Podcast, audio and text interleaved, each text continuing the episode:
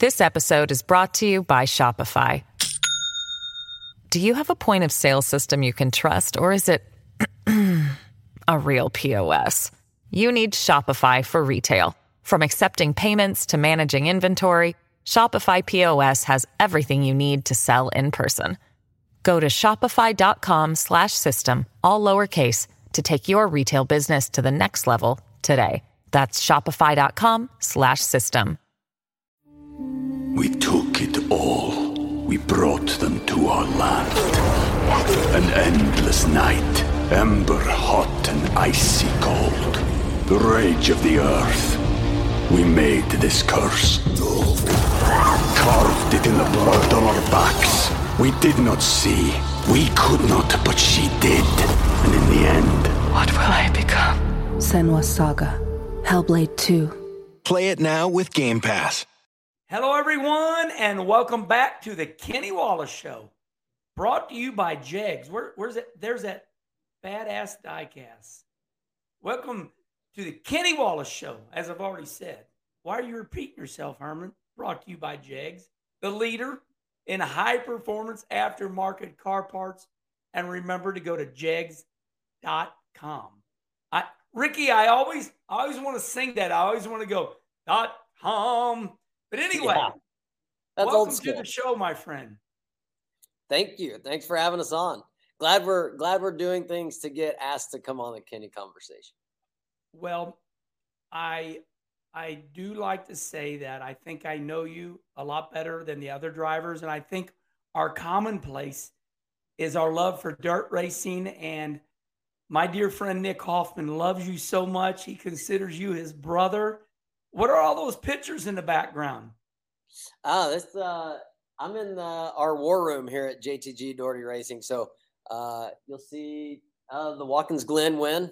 Uh yeah, I don't know how you point backwards. That one right there. do- yeah, right. uh, yeah, it's all backwards. But um, yeah, just old old pictures uh, of JTG Doherty Racing from uh, back in the day. Out in the shop, we have all the updated pictures. Um, obviously, we're a single car team now, so you see my face everywhere throughout the shop, uh, being the the single car team here. But uh, yeah, so I'm I'm in the uh, the throwback room, I guess. I always tell my friends on the Kenny conversation, Ricky, that this is a conversation. It can it can steer all types of different ways. And uh, I just want to start out like this. You know, when I was a kid, my hero was Dick Trickle out of Wisconsin Rapids, Wisconsin, or uh, Terry Bivins from Shawnee Mission, Kansas. And I'm telling you, third is Ricky Stenhouse from Olive Branch, Mississippi. That is such a badass name. Uh, tell me about Olive Branch, Mississippi. Do, do the announcers tell you they they like saying it? Do you like saying it? It's such a cool name. I like it. I I love where I'm from. Um, you know, I always thought that, you know, when I made it to NASCAR, I'm like, oh, I'm gonna, I'm gonna move back home to Olive Branch, and I'm gonna fly in and out of Olive Branch. But obviously, that wasn't the case. Uh, I'm still in North Carolina, but uh, no, I love being from Olive Branch, Mississippi. Um, you know, it was a, a great area to grow up in. Uh, a lot of racing around the the mid South area, which obviously is is the reason that that I'm in racing. My, my dad was in racing and uh, raced around the mid South area. You know, all while I was growing up, and and you know, obviously a, a few. I think a few years before I was was born. But um, yeah, I, I love where I'm from, and I get to go back every now and then. Uh, I got to go back uh, after our big win, so that was pretty cool. Uh, going back for for big reasons is uh, is always neat. So I want to get to that. Uh, but before we do, I want to ask you about your your childhood, your area there. And I don't want to dive deep into it, but let's lay the format out. Am I correct that you came from wing sprint car racing? Is that the first type of racing you did right there around Mississippi area? So when I was four years old, well, I started racing BMX when I was three, but I think when I was Whoa, back up. That's Yeah. awesome. You're an athlete. Yeah, I raced race BMX. Bicycles. bicycles, and then and I really liked that. And then I got my first dirt bike. I was four, and so I started riding it a lot. And I think I was five years old. My dad took me to a go kart track, and there was a dirt bike track right next to it. I spent half the day on the go kart track, half the day on the dirt bike track, and then at the end of the day, Dad was like, "Which one do you want to race?" Oh and I picked the go kart. So uh, that's how I ended up racing go karts at at age five, and raced those until uh, I was 15 years old, and then jumped right in the sprint car. So those are the two things that I ran uh, the whole time. First of all, that's an amazing story that your dad gave you the choice. You, you chose something that you didn't have to pedal so hard and wear that's yourself right. out. but when you got into that sprint car, I mean, like right now I'm too old, but when I got I got into a sprint car, say five years ago, it was overwhelming for me. What a what a was it violent for you, a wing sprint car when you first got in it? So it was a 360. Um, you know, so I feel like the 410s when I get in them now, I'm like, holy cow, like these are wild. I got so yeah. much power.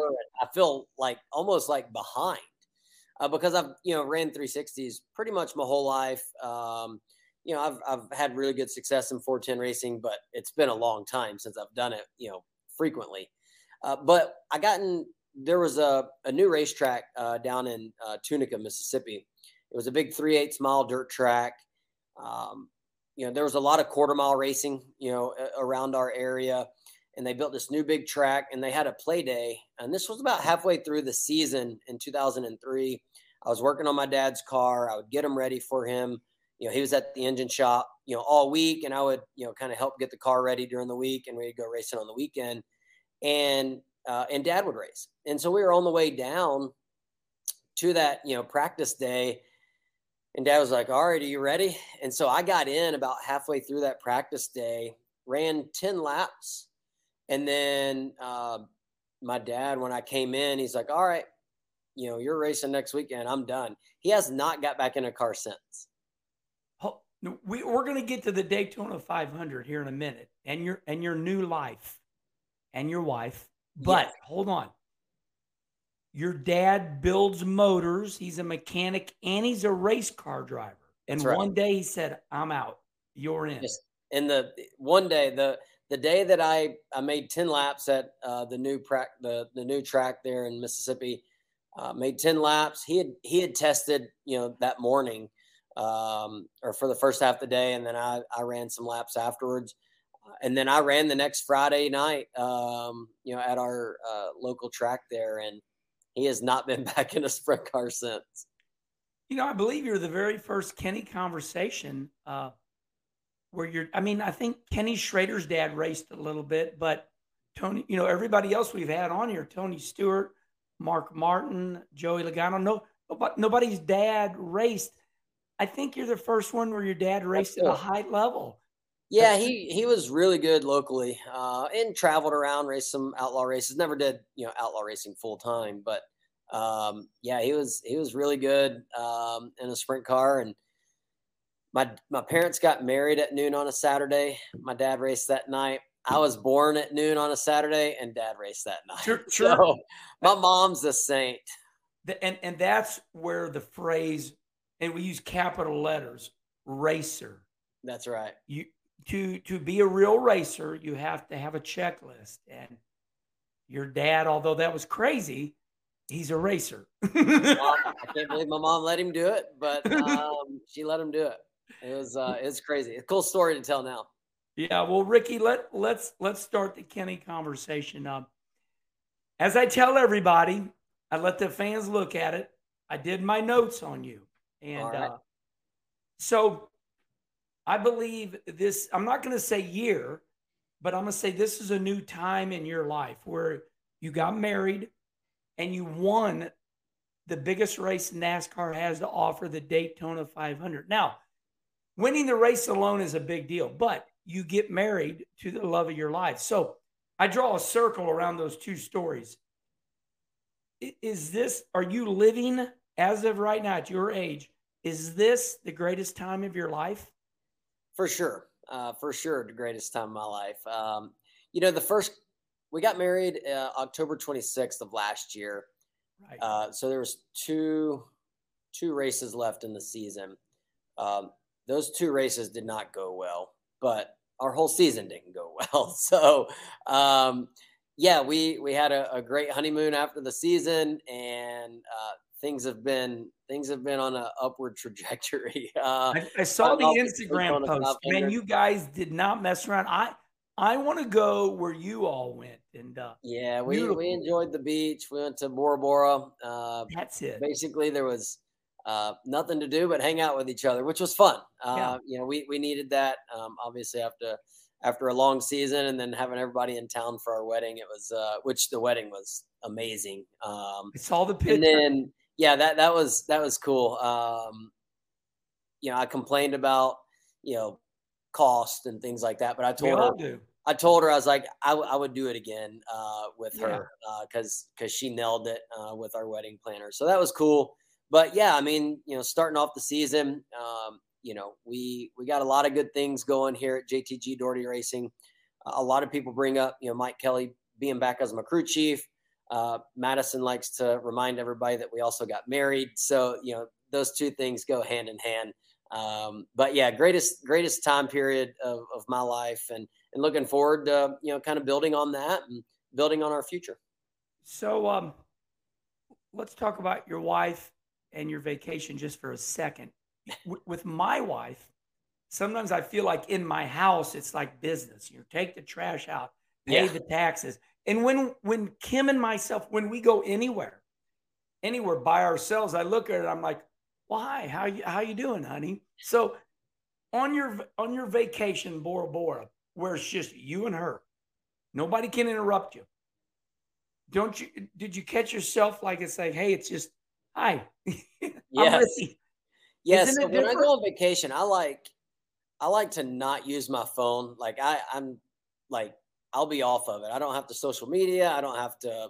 I don't want to check in at the shop. Like I want a, a pure vacation, and um, especially on our honeymoon, it was you know we worked out every day. We we just did random stuff, uh, you know that that they had to offer there, and um, enjoyed just spending time with each other and yeah, not having to take the trash out, not having to take our dog out to go to the bathroom. Um, you know, she wasn't doing laundry, which she loves to do. She loves to keep our house spotless. Um, you know, before the the cleaning lady comes, she's cleaning to to make sure everything's good. Uh, so none of that. Uh, we just hung out with each other uh, and and had a lot of fun. This episode is brought to you by Shopify. Do you have a point of sale system you can trust, or is it? a real POS. You need Shopify for retail. From accepting payments to managing inventory, Shopify POS has everything you need to sell in person. Go to shopify.com/system all lowercase to take your retail business to the next level today. That's shopify.com/system. We took it all. We brought them to our land. An endless night Ember hot and icy cold. The rage of the earth. We made this curse. Carved it in the blood on our backs. We did not see. We could not, but she did. And in the end... What will I become? Senua's Saga. Hellblade 2. Play it now with Game Pass. Yeah, you know, I, I, I like that. You know, my, my dad, my dad was a clean person uh, he would come in all the time and take his hand and go on top of the refrigerator. And if, you know, listen, I loved my dad, but he was yeah. hardcore. So it sounds to me like your beautiful wife has got some structure built in. Ricky, we're going to be clean here now. On, on the clean, I really enjoy. Uh, yeah, I love our house being organized and clean, and uh, definitely better than uh, than messy. Yeah. So let's talk about the Daytona 500 specifically. So you win that race. We see it. We know how you want it. You are a great race car driver. You have a hell of a year going right now, and we're going to talk about that. But let's zone in on the Daytona 500. You win the biggest race in the world. Okay. I mean, we got the Indianapolis 500. I'll give it to them. I, I you know, I mean, they got their deal. We got our deal. And, That's right. and I admire everybody. But listen, you win the you win the you win both. You take winning both. Yeah, right. You win the Daytona 500. I want to zone in on how that. I mean, you're still Ricky, but tell me how you viewed things in that last week. Like, you know, you get on the plane, you you get two hours sleep, the breakfast, New oh, York. Yeah. Tell me about the Daytona 500 winning it. Uh, I would, I would go through that again. No sleep, man. It was just a whirlwind of a week. You know, we, you know, obviously, I think I, I, I, I added it up. I think I was like averaged the whole week, like three and a half hours of sleep. You know, maybe the whole week. The whole week, like every, and that was after I slept in one night. So, um, you know, so being tired, running on adrenaline, uh, it was it was all worth it. Getting to do that with my wife, going to Chicago and New York, and coming to the shop and uh, taking pictures with you know the crew guys that weren't at the racetrack. You know, taking pictures with the trophy and hanging out with them, promoting the sport for a week. I mean, that's something that you know I I think I used to kind of take for granted when I used to when we used to have to go do all these things uh, to promote the sport. You know, you're also as you know, promoting yourself and, and your race team and your partners. And that was something that I got to do for a solid week. Um, you know, I got to promote, you know, what we were able to accomplish as a race team, uh, you know, our, all of our great partners in, in, the sport of NASCAR in its 75th, you know, year and, and the 65th anniversary of the Daytona 500. Uh, that was special. And, and I took a lot of pride in that and, you know, didn't complain about being tired or, or the no sleep, just, uh, took every opportunity that we could get, um, you know, in Chicago and in New York and any phone interviews.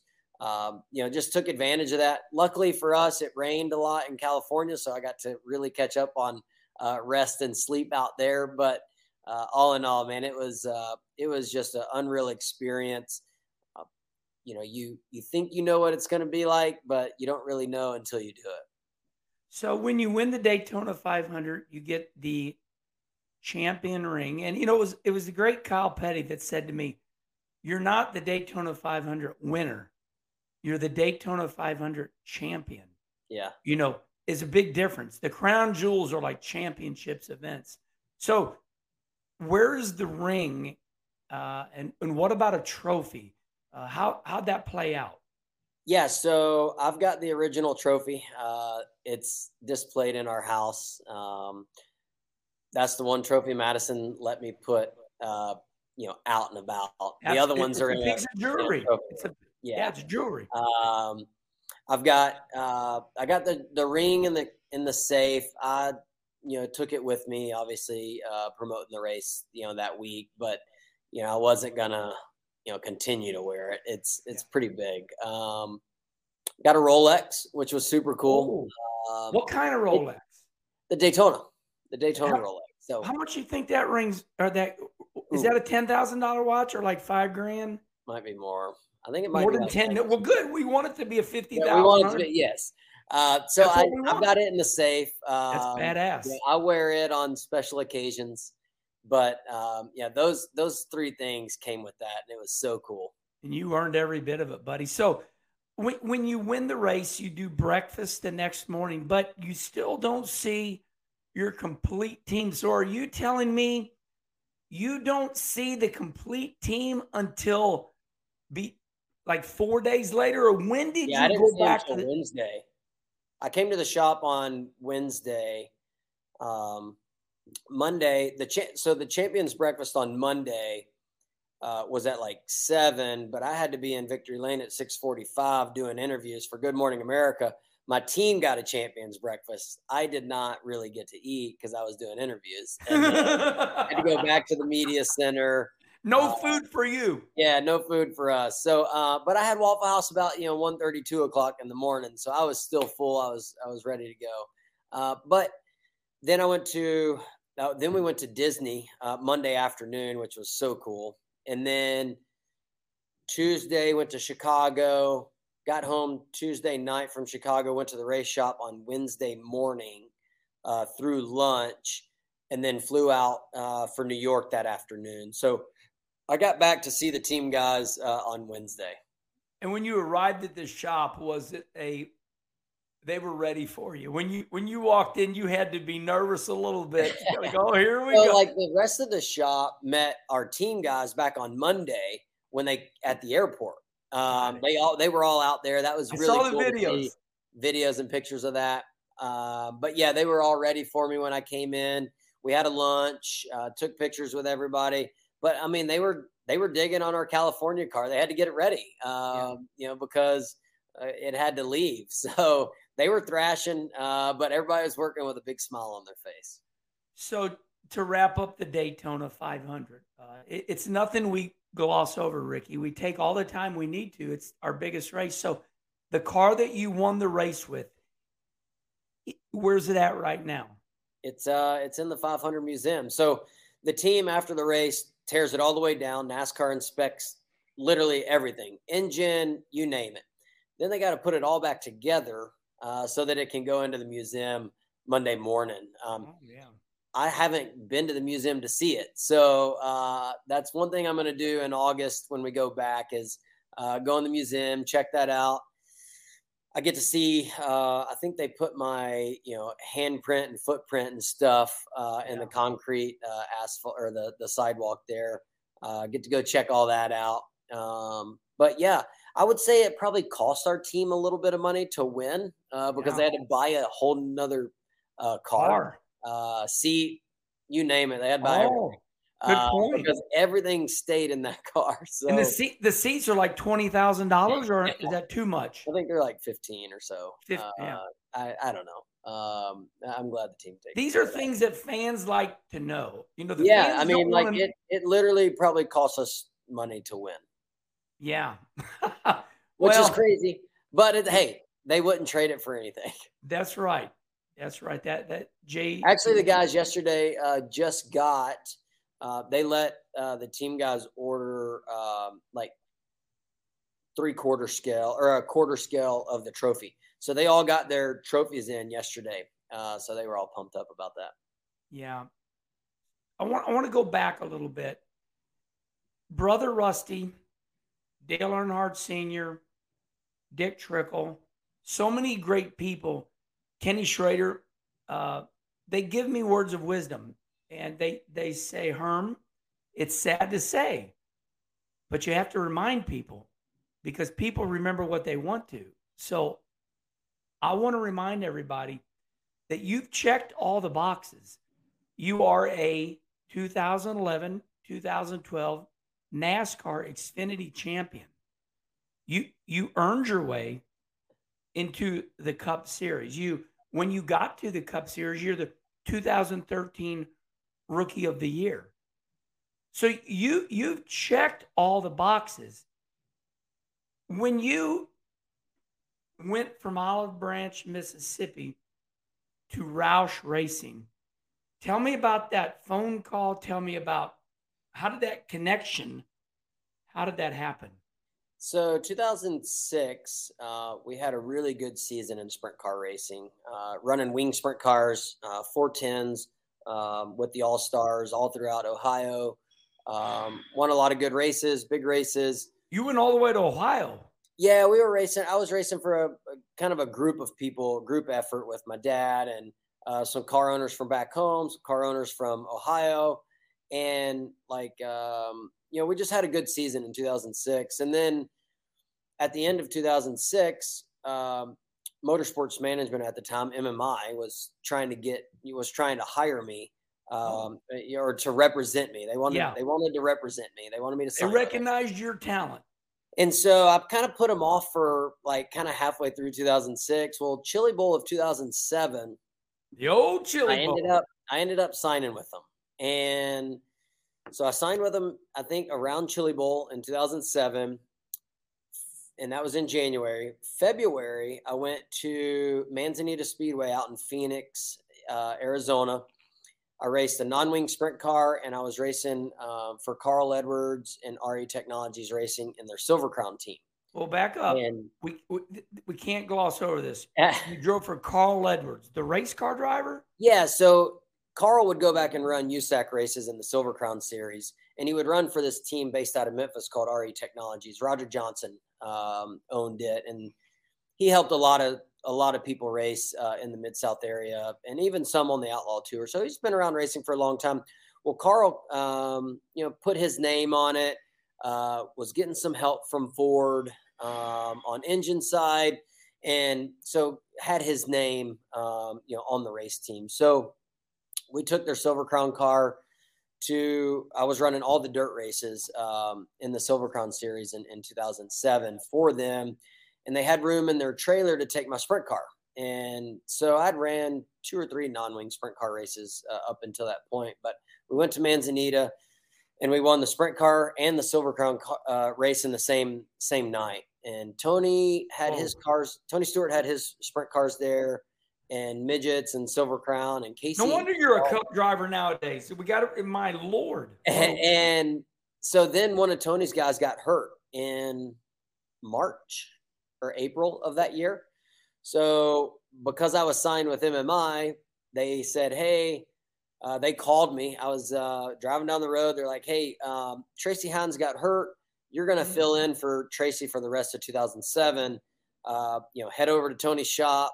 You know, get your seats, and uh, you're going racing over there." So I was like, "Holy cow, this is wild." That's that's Santa Claus coming to town. Yes. So, but after man's, I guess I can back up a little bit after we won Manzanita, uh, um, MMI flew me to um, North Carolina, and I met with at the time Max Jones was the general manager at uh, at Roush Fenway, and so I met with him and I said, hey, you know, what do I need to do to you know to get a chance at running, you know, say the ARCA series or whatever? He's like, I just keep winning races, and we'll talk at the end of the season.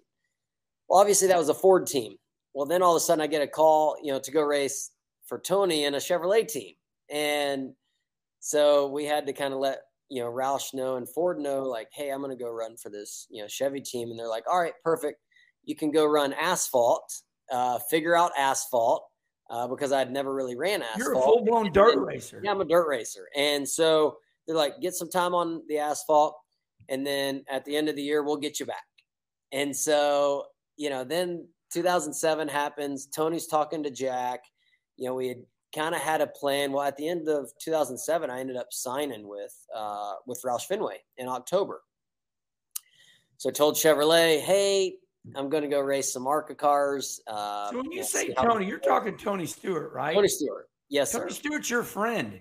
He is. He wants you to drive for him. This I is... begged him forever to drive for him, and then all of a sudden he let me, and then um, and then, then all he couldn't. And, and all of a sudden here we are, you know, racing stock cars.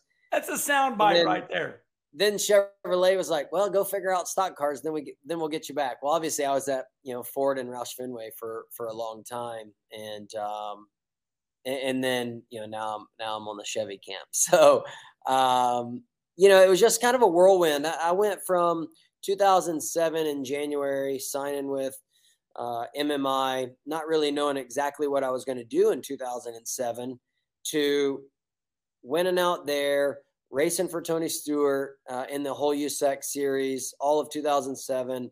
Signed with Roush Fenway in October of 2007, and then all of a sudden I'm going through the gates of Daytona in February of 2008 to race an ARCA car. It was wild, crazy.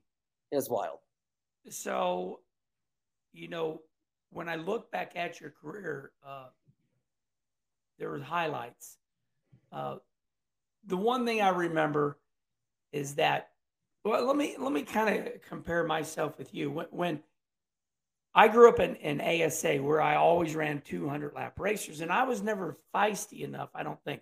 You were feisty right away because you you you knew you had a six lap dash. That's right. So you had to go now. So when you went to NASCAR how hard was it for you to understand that hey I, I got to go I got to run 200 lap race? How did that take some getting used to that you didn't have to kill yourself right away? Ryan Reynolds here from Mint Mobile. With the price of just about everything going up during inflation, we thought we'd bring our prices down. So to help us, we brought in a reverse auctioneer, which is apparently a thing. Mint Mobile unlimited premium wireless. Ready to get 30, 30, bit to get 30, bit to get 20, 20, 20, bit to get 20, 20, bit to get 15, 15, 15, 15 just 15 bucks a month.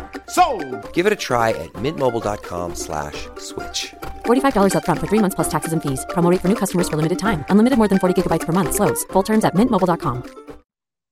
Yeah, for sure. Uh, you know, I, I, had to get used to a lot of things. Uh, waking up early and going test on track at nine right. o'clock in the morning. I mean, like I was used to from eight thirty. Yeah, I was used to staying up two o'clock in the morning and sleeping in. Well, man, my first few tests, I remember I would be fast in the morning session, but after lunch, I would just kind of start getting slower and slower. I'm like, guys, I don't, I'm, I'm worn out. Yeah. So uh, I had to get my sleep pattern a little bit. But no, you know, I think you know, looking back um, at my stock car career, it definitely took some getting used to. Of you know, even if the car wasn't right, just taking what the car gives you, make an adjustment on a pit stop, and you know, go out and try it again. Versus, hey, the car's not doing what I want. Let me try and make it do what I want. You know, on asphalt, it's not near as easy as it is on dirt to make it do what you want. And you can't shake uh, you can't shake an asphalt car. No, you just got to take what it gives you. Take the push out. It took me a long time to learn that, and then I finally, you know, I mean, I was racing against you in like 2010 when it was still the old school, you know, cars, and then we I think we ran those four races in the the new style, uh, you know, back then nationwide series cars in those four races, uh, man, I felt really good in those race cars. I don't know, they just I felt like I could fill them better. You know, obviously they were a lot bigger and uh, kind of bulkier than than what we had been running, and I just I just loved them ever since I got in them, and we were fast. And that's when I was like, all right, 2011 is going to be a good season. Like we can we can get this accomplished uh, and, and get our goals accomplished of winning a championship nobody really thought we could because we had kind of a rough 2010, at least half the year, and then we ended strong. But um, that new car definitely helped my stock car career. Yeah. Well, you're what we call a diamond in the rough, and uh, they polished you up. And look at you now. Uh, you're getting it done. So, okay, this is a point in the Kenny conversation where we talk about now. We don't like to go back, but you know, Rick, I think it was very important. We always want to let the kids that are watching. And we know there's a lot of people that tune into the Kenny conversation because they want to know is is Ricky Stenhouse like me? Can I be like him? And you just told us your path. You know, you had to earn every bit of it. Go out to Manzanita, win, and uh, you and your dad. Uh, so let's let's talk about right now. Clean slate. So you win the Daytona 500, and now all of a sudden Ricky Stenhouse running in top 10 every week seventh, seventh, you know, five top tens, a handful of top fives. You're 14th in the points right now. Yes, sir. That's big time. You know, this is not Formula One. We don't have 20 cars, we have 39 or 40. So, you know, I think we all want to win, but listen, top 15 is big time. Uh, why are you running so good this year? Huh. Uh, there's a. I feel like there's a long list. Um, you know, I felt like you know last year we definitely learned a, a lot about this new race car, and it, as the whole sport was you know trying to learn, felt like we learned at a slower rate because we were a single car team, and so there was a lot of things that we couldn't we couldn't adapt uh, quick enough, you know, throughout the season last year. Um, and, and we learned a lot of things not to do. Um, got married, I do think that uh, you know, I mean, I look back at people's career, and it seems like after they get married, they definitely you know seem to race a little better. So I going to the bar so much. I, yeah. uh,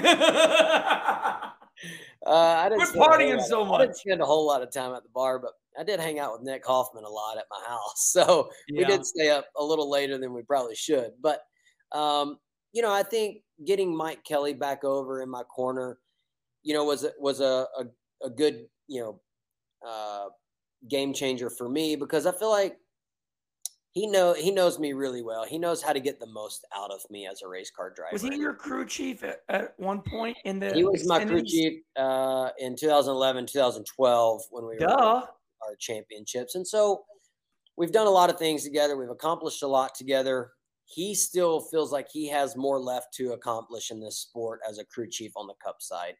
Um, he's been a Cup crew chief a couple of times, not really felt like he got to show what he's worth. And so you got somebody that's hungry, um, you know, leading our ship now and who has confidence in me probably more than I have in myself. But watching him throughout this shop bring that same, you know, kind of mentality to every single worker that we have, whether it be our engineer, our our you know car chief, our tire changers, he brings out the confidence in them, and and I think that you know when you have a car that everybody has in this sport, we got the same chassis and same bodies as everybody else. It's little things like that that that push us forward.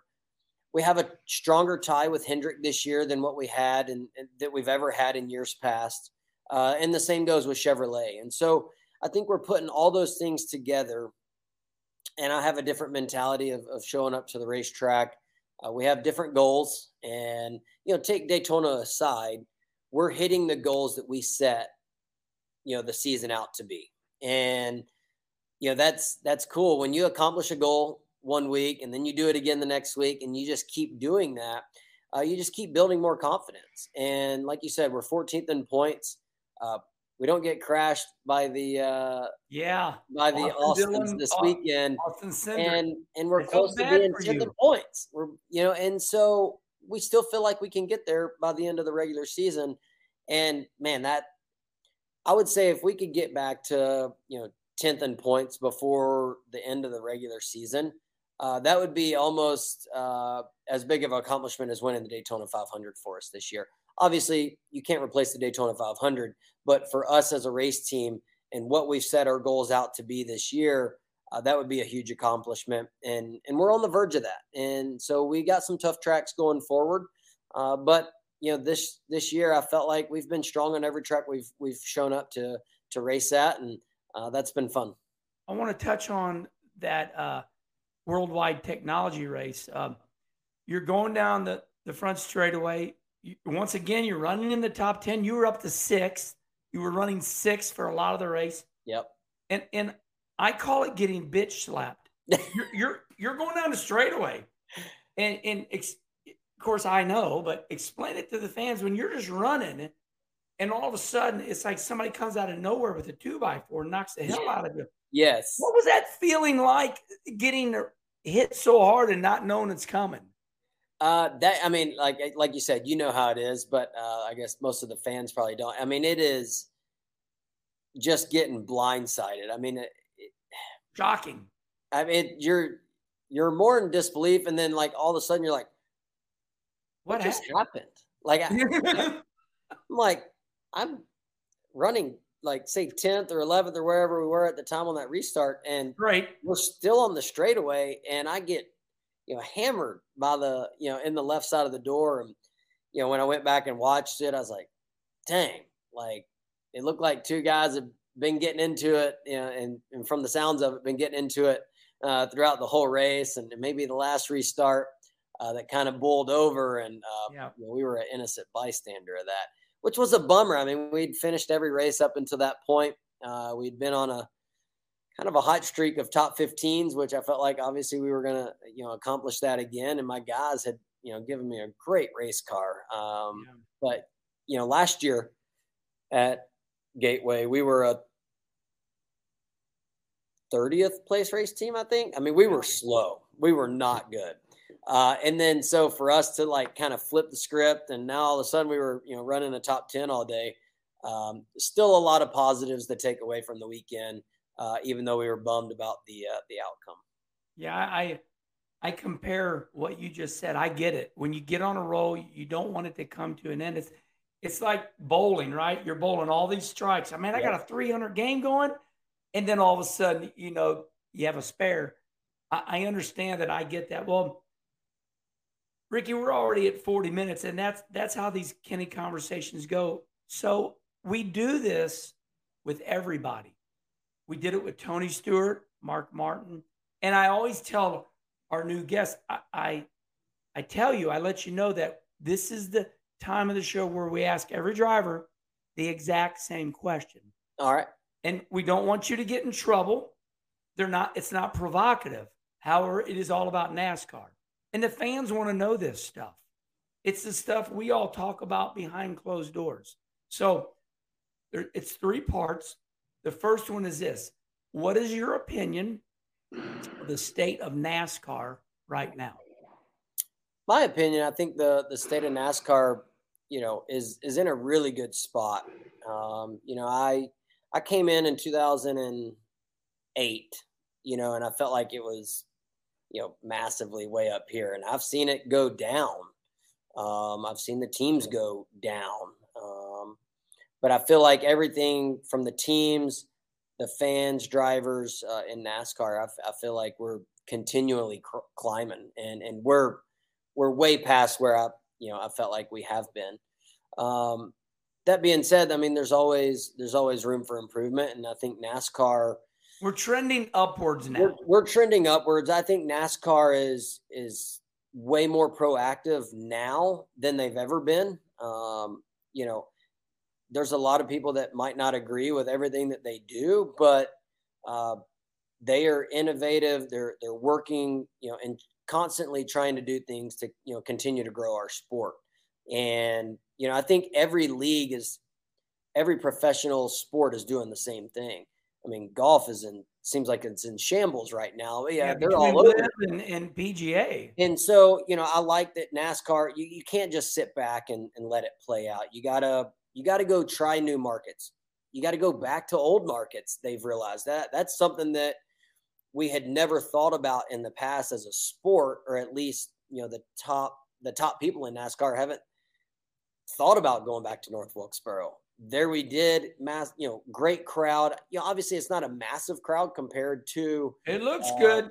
It looks good, uh, but compared to like a, you know, you could be half empty at Texas and still have more people. But it's about you know the excitement that North Wilkesboro brought to to that weekend, and you know, so I, I, I like the sport um, and the state of the sport that we're in right now, and and where we're going.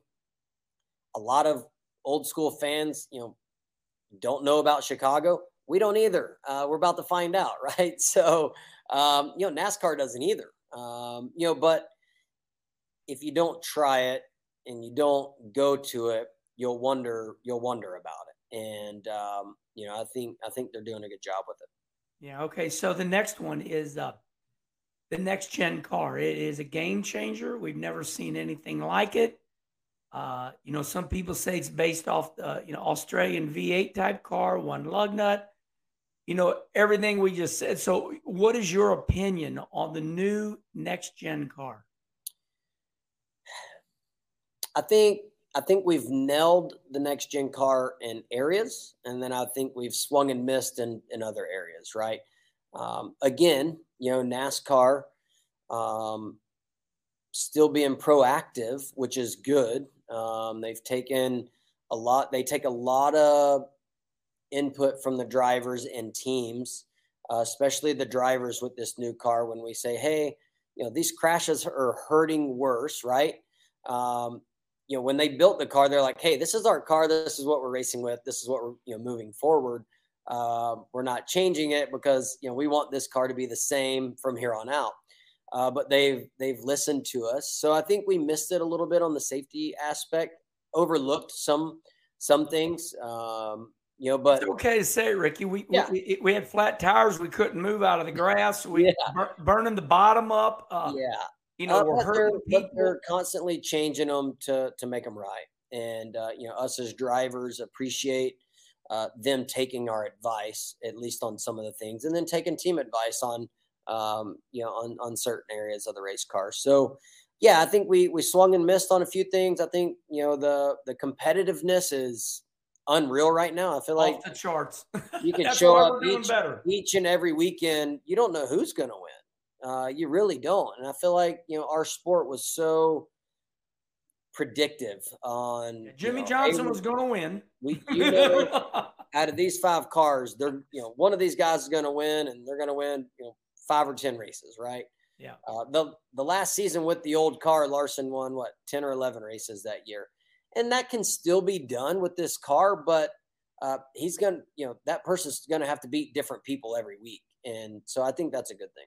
Yeah. All right. And so for the last one, uh, we are in an era where we see unprecedented amount of fines and penalties.